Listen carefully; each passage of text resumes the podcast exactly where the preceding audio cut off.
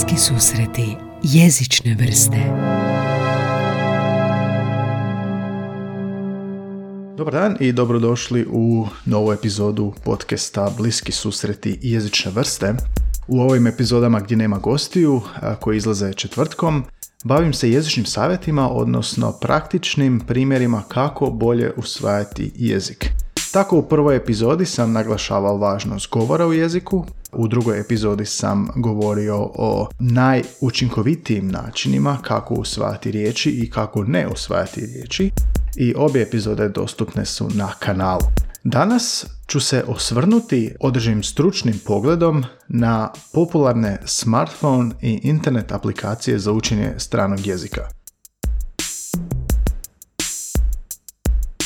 Pod stručno mislim pa kao sam profesor jezika engleskog i njemačkog svoj školi stranog jezika provodim individualne tečajeve nekako provjeravam kako aplikacije rade na taj način.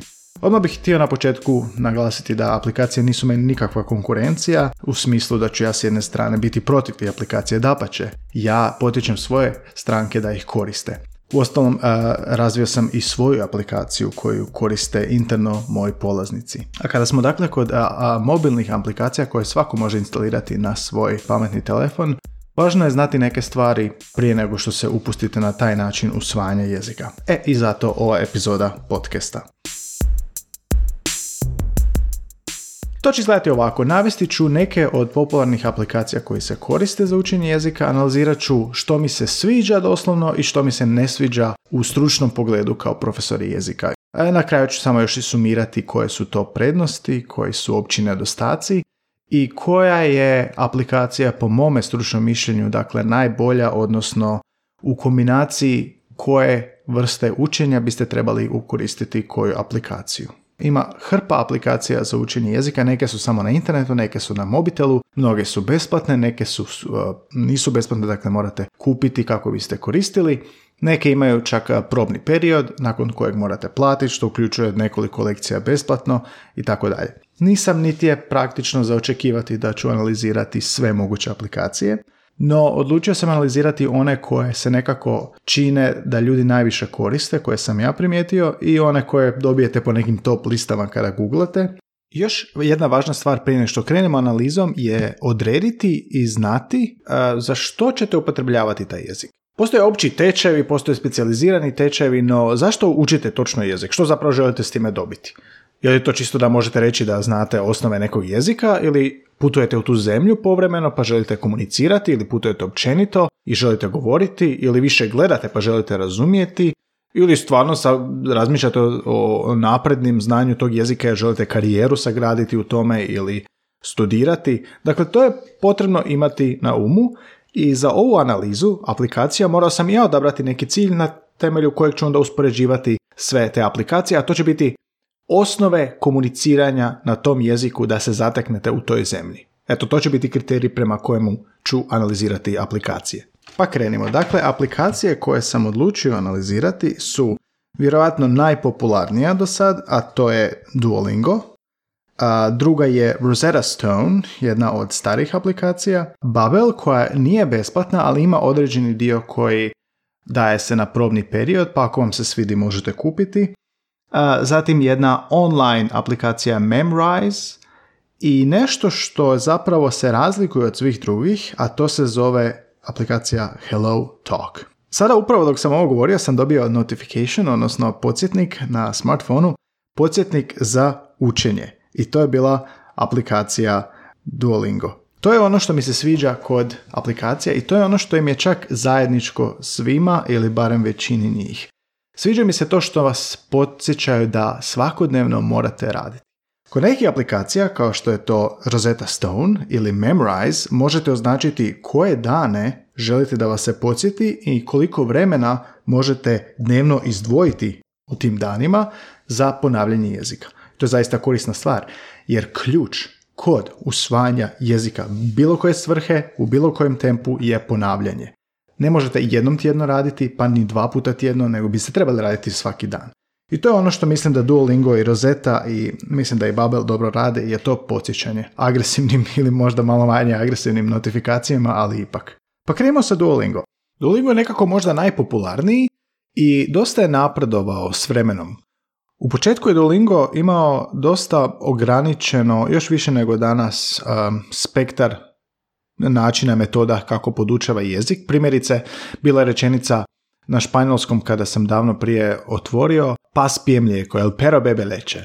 To je rečenica koja je apsolutno besmislena izvan svakog konteksta, jer nikad ne biste rekli da pas pije mlijeko. I zašto onda učiti riječi mlijeko i pas i, i uh, piti kroz takav kontekst. Tako da se s vremenom se to i primijetio sam u jednom trenutku i prilagodio se kontekst i promijenila se struktura, no to i dalje rade amateri, a ne stručnjaci za jezik. To je dosta praktično, ali nema iza sebe veliku metodičku podlogu. Uh, uzeo sam uh, početni tečaj njemačkog, uh, jer većina mojih stranaka u školi uče njemački kao strani jezik od nule, dakle od početka. Ono što mi je odmah vidljivo je Duolingo radi odličnu stvar, a to je ponavlja. ponavlja. Znači pokazat ću vam sliku vode, vi ćete kliknuti na njemačku riječ za vodu, čućete kako se izgovara i čućete znak potvrdo jeste dobro izradili. Na idućem koraku će to biti uh, brot, dakle kruh, opet ista stvar. I na trećem koraku će biti uh, izgovor brot vasa, onda vi morate kliknuti na engleskom bread i water, jer vam je to temeljni jezik koji ste uzeli. I sada kad malo idete dalje i što više idete dalje, vidjet ćete da se to sve isto ponavlja na taj način. U vrlo rijetkim trenucima, i tu dolazimo ono do čeg mi se ne sviđa, je da imate priliku vi izgovoriti nešto. Znači, vi u rijetko trenucima svaki jedni sedmi korak u Duolingu, barem na ovom početnom, je trenutak kad vi morate izgovoriti. I to vaše izgovaranje vrlo rijetko kad uključuje više od tri riječi. Znači, neka vrlo jednostavna rečenica. Ein trinkt. Ein trinkt. Puno češće ćete vi zapravo čuti nešto i onda ćete vi morati označiti to što ste čuli, ali ne čak ni na tom jeziku, nego prevedeno na engleski. I tu mi se baš ne sviđa ovaj dio gdje vi zapravo samo klikanjem pokušavate usvojiti jezik. To vrlo rijetko bude učinkovito i nije baš najbolja metoda za usvajanje. Ono što bi ja u tom trenutku htio je izgovor koji će meni reći brot vasa i nakon toga će tražiti od mene da to odgovorim. I neke aplikacije imaju tu mogućnost više nego Duolingo. Dakle, to je moja zamjerka Duolingu. S druge strane, samo ovo klikanje punih riječi, znači ja sad ispred sebe vidim i mogu kliknuti na zvučnik i čuti brot und Wasser. Brot und Wasser, znači čujem kruh i voda i sad ja moram kliknuti na bread i water. I to su dvije, dva gumva i dvije riječi. Zašto to ne bi bilo pisanje znači slovkanje doslovno, a zašto to ne bi bilo na njemačkom i zašto to ne bi bilo primjer gdje bi ja morao to izgovoriti. To bi bilo malo učinkovitije. Opet, ono što Duolingo dobro radi je nekako označi vam novu riječ drugom bojem, narančastom, skrenuši vam time pažnju da se ovdje radi o nečemu novom ili da je to jako važno, u ovom slučaju naglasak je na tome is i onda je to opet vraćanje na engleski, ali ja sad opet označavam englesku riječ. Nakon što sam prošao nekoliko ovakvih zadataka, uočio sam zapravo da nedostaje Ovim zadacima zapravo nedostaje metodičko-didaktička usmjerenost nekakvog stručnjaka za usvajanje jezika. Ovo dobro dosta funkcionira za zarumijevanje, ali vrlo, vrlo malo radi u korist vaše jezične produkcije. Ja za sada još nijednom trenutku nisam morao izgovoriti, iako sam možda naučio da je brod kruh, da je vasa voda, ili da je Mädchen djevojčica ili da je ist je. Ali ja bi sad trebao u ovom trenutku reći ovo je kruh, djevojčica je tu ili ovo je voda ili kruh i voda su negdje i tako dalje. Ja bi u tom trenutku već morao imati neku razlog za iskoristiti ove riječi. Inače su dosta iz, izvan konteksta. I zašto je kontekst važan, poslušajte drugu epizodu u kojima sam govorio o tome. Ona još jedna stvar što mi se ne sviđa kod Duolinga je nakon što prođe cijela ova lekcija, odnosno pred kraj te lekcije, pisat će engleska inačica rečenice ona pije, dakle she drinks, i onda će nam ponuditi tri, uh, tri prijevoda od kojih vi opet morate odabrati točan. To samo klikanje i odabiranje uh, ne čini opet puno u vašem jezičnom napretku. Često se zapravo u toj brzini nekako vi brzo kliknete na she, u ovom slučaju sie trinkt, bez da zapravo posvetite dovoljno vremena da pročitate tu rečenicu, da si kažete tu rečenicu, da si izgovorite, nego ste brzi jer želite pokazati da znate odgovor i to onako jako brzo ide tim klikom bez da zapravo radite na kvaliteti, puno više radite na nekoj brzini. Zašto to ne bi mogla biti fotografija umjesto engleske riječi na kojoj ona pije i onda bi ja prepoznao ili još više falila bi jedna riječ pa bi ja morao napisati ručno tu riječ, trinkt, ako sam ju već čuo ranije. I sad će možda neko pomisliti, pa dobro, nema tu dijaloga zato što je aplikacija, no to je upravo ono što aplikacije danas u eri smart telefona moraju raditi i neke aplikacije rade to malo bolje. Svačam da su ovo procesi učenja riječi, imate zadatak koji će e, biti, uh, kliknite na parove, pa ćete imati junge, junge. E, i boy. I sad ćete vi to spojiti onda oni nestanu. Neka vrsta memory, što bi moglo opet biti bolje, barem da imate sliku pa riječ umjesto engleske verzije, jer vama engleski ovdje nije toliko bitan koliko vam bitan njemački, pa biste zapravo trebali imati sliku dečka i onda kliknuti na junge ili voda i slično tako. Slika je dakle vizualno u ovom trenutku nešto što Duolingu fali. Frau, Frau, es, Brot und Wasser. Dakle, kada bi morao rezimirati Duolingo, rekao bi to je jedno vrlo nekako strojno učenje koje zanemaruje neki komunikacijski aspekt, ali isto tako aspekt konteksta. Vi imate u nekom trenutku spojite par, znači engleski član e i par mu je njemački član ein. Ali to nisu baš identični parovi, ostalom njemački ima puno kompliciranije od toga. I recimo gdje je sad ovdje eine ako je frau za ženski rod? I onda to za, znači zapravo malo biti zbunjujuće. I tako sam ja završio cijeli prvi dio, da sam možda samo jedan put izgovorio i to je bila jedna riječ. I to mi se kod Duolinga ne sviđa. Der Mann. Ovo što mi se sviđa kod ove aplikacije, a to je Rosetta Stone aplikacija, je što na prvom koraku najprije možete birati za što vama njemački treba. Mogli ste birati traveler, putnik. Znači recimo prvo idete u Njemačku i želite neke osnovne fraze, naručiti kavu, predstaviti se, razgovarati s nekim, reći odakle ste i neke nula rečenice. Mogli ste birati napredni sam korisnik, želim koristiti njemački za sastanke i slično, ili za školu i obrazovanje, studij i slično. To mi se već sviđa jer Duolingo nam ne daje tu neku mogućnost, ne pita nam za što nam treba i onda u početku nije jasno u kojem smjeru ide.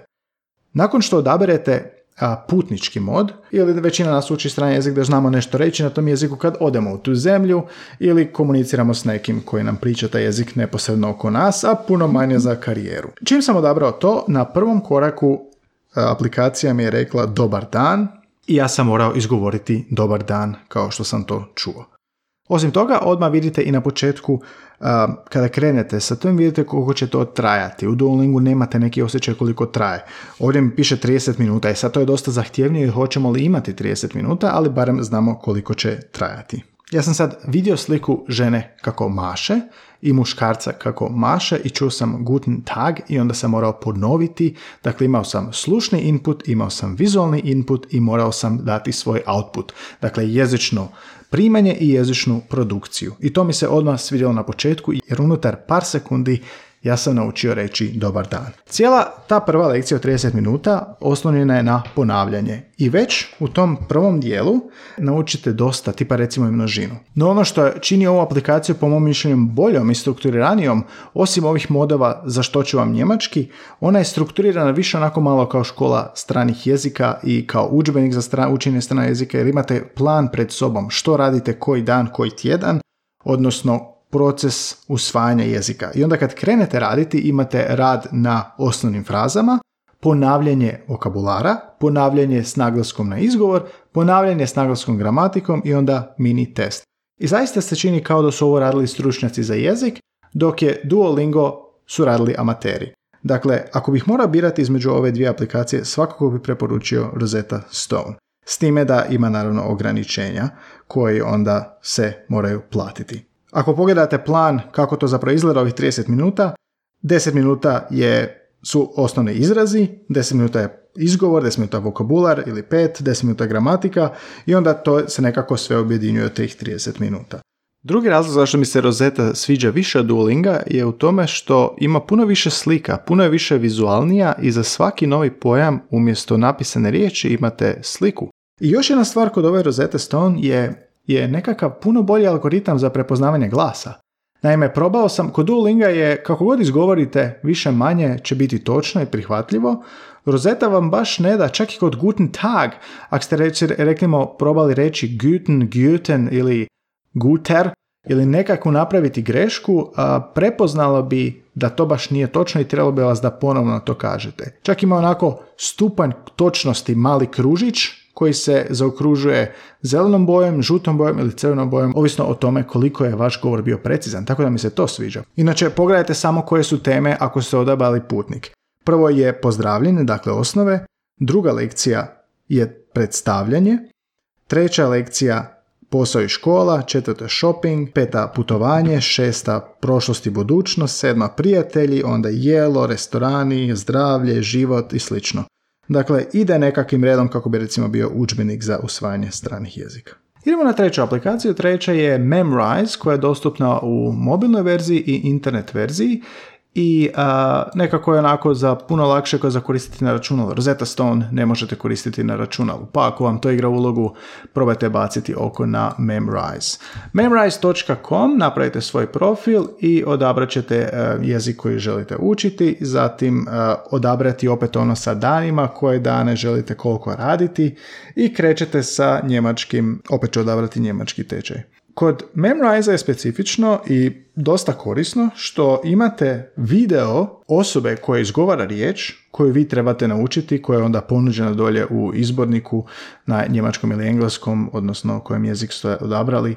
tako da ja sad ovdje u ovom trenutku vidim osobu koja izgovara ja kao da ja moramo označiti taj ja dolje. Onda kad označim dobit ću prijevod na engleski.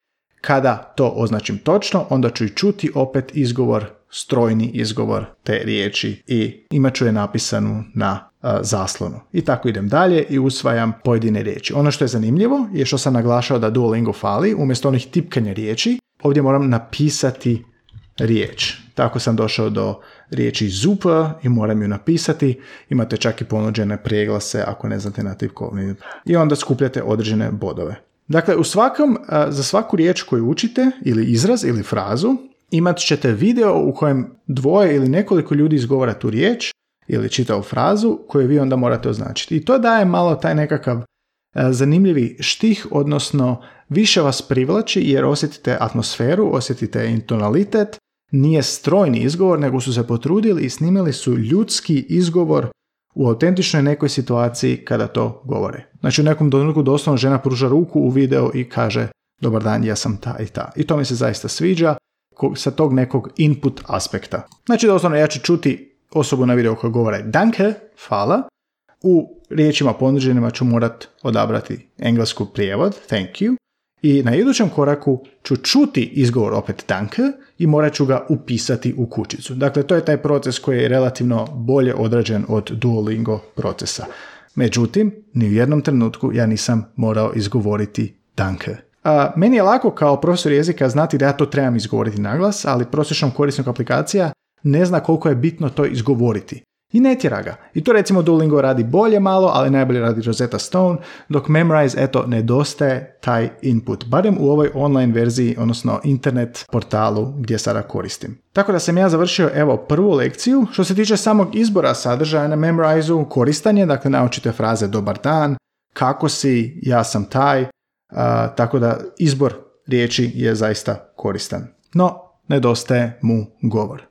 Razumijem da ovo je dosta ograničen pregled, jer ja nisam prošao cijeli tečaj kroz ove aplikacije, ali mogu analizirati na temelju određenih individualnih vježbi koje Duolingo, Rosetta Stone ili Memrise nude i na taj način zapravo procijeniti kakvo je stanje. Iduća aplikacija je Babel ili Babel ili kako god želite izgovoriti, zgodnog imena, kula babilonska.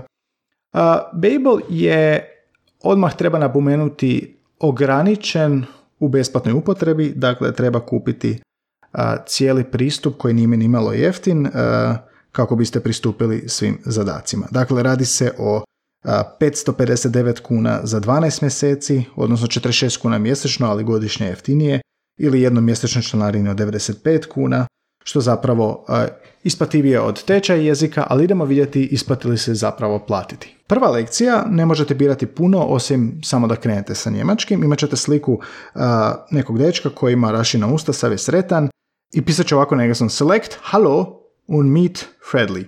Znači, hello i I'm Freddy.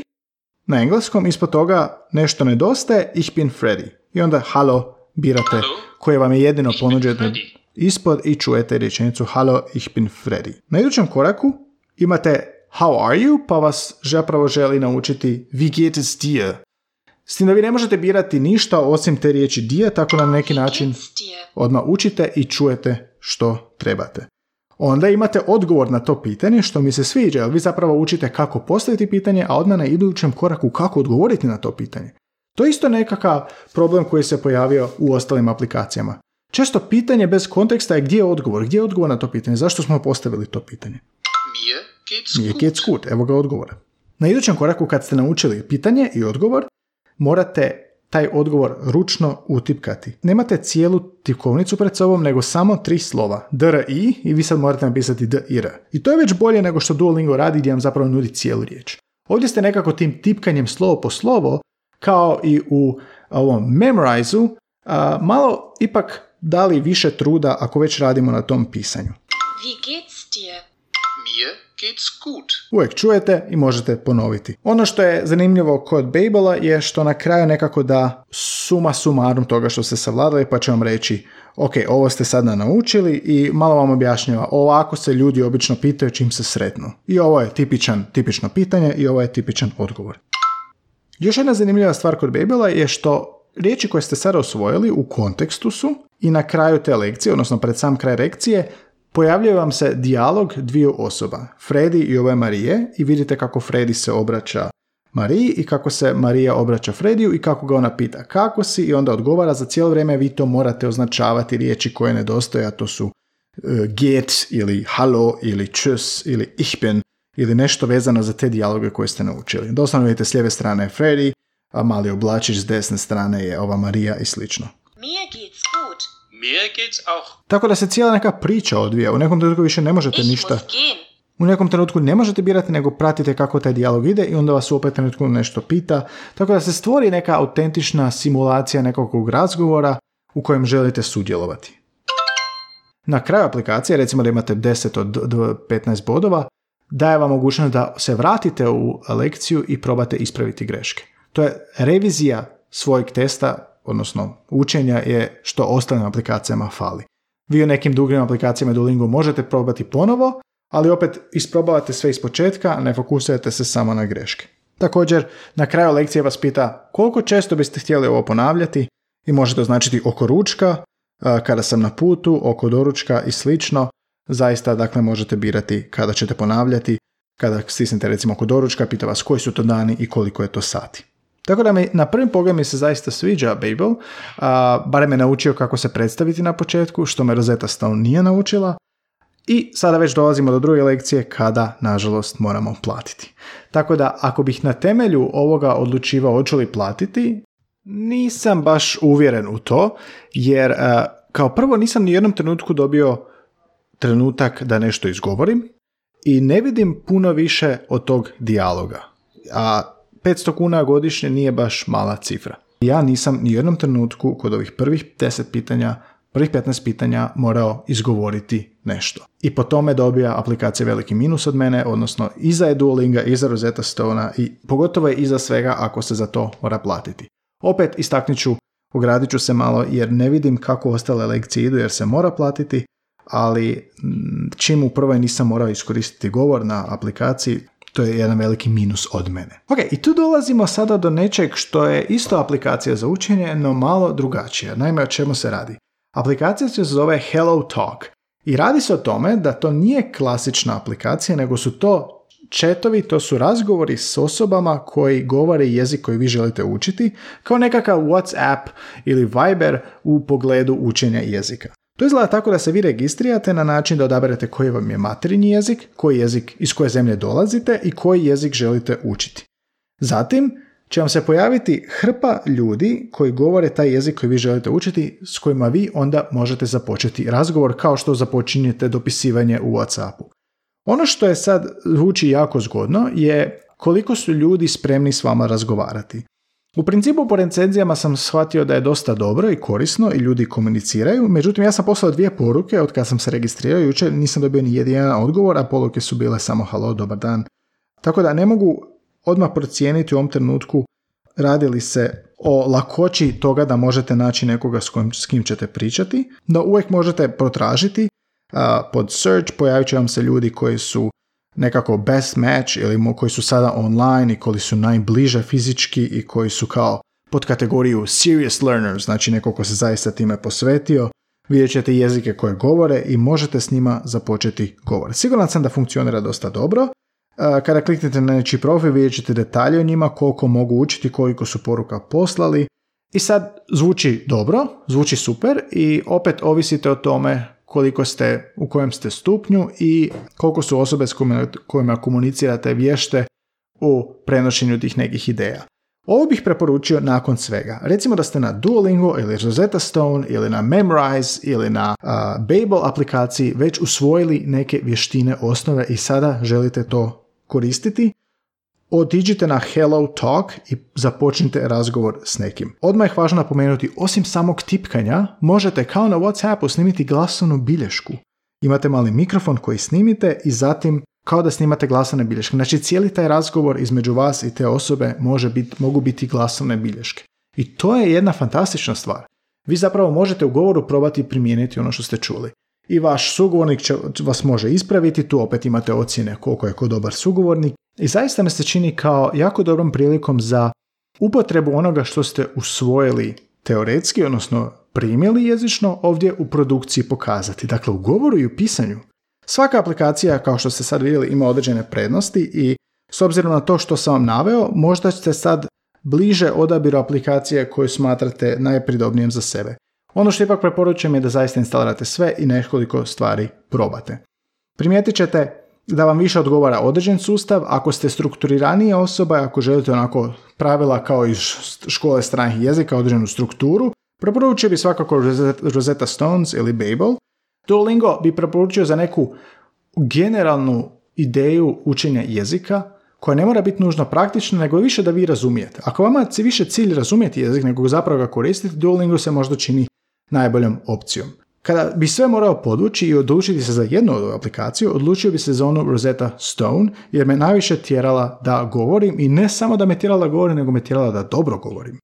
Ove druge aplikacijama to nedostaje i čini mi se da je Babel bolji od uh, Duolingo u pogledu kako me tjera. Memrise je isto koristan iako mu fali govor jer moram utipkati riječ, to, je, to bih recimo preporučio ako ste osoba koja voli sjediti za računom više nego za smartfonom.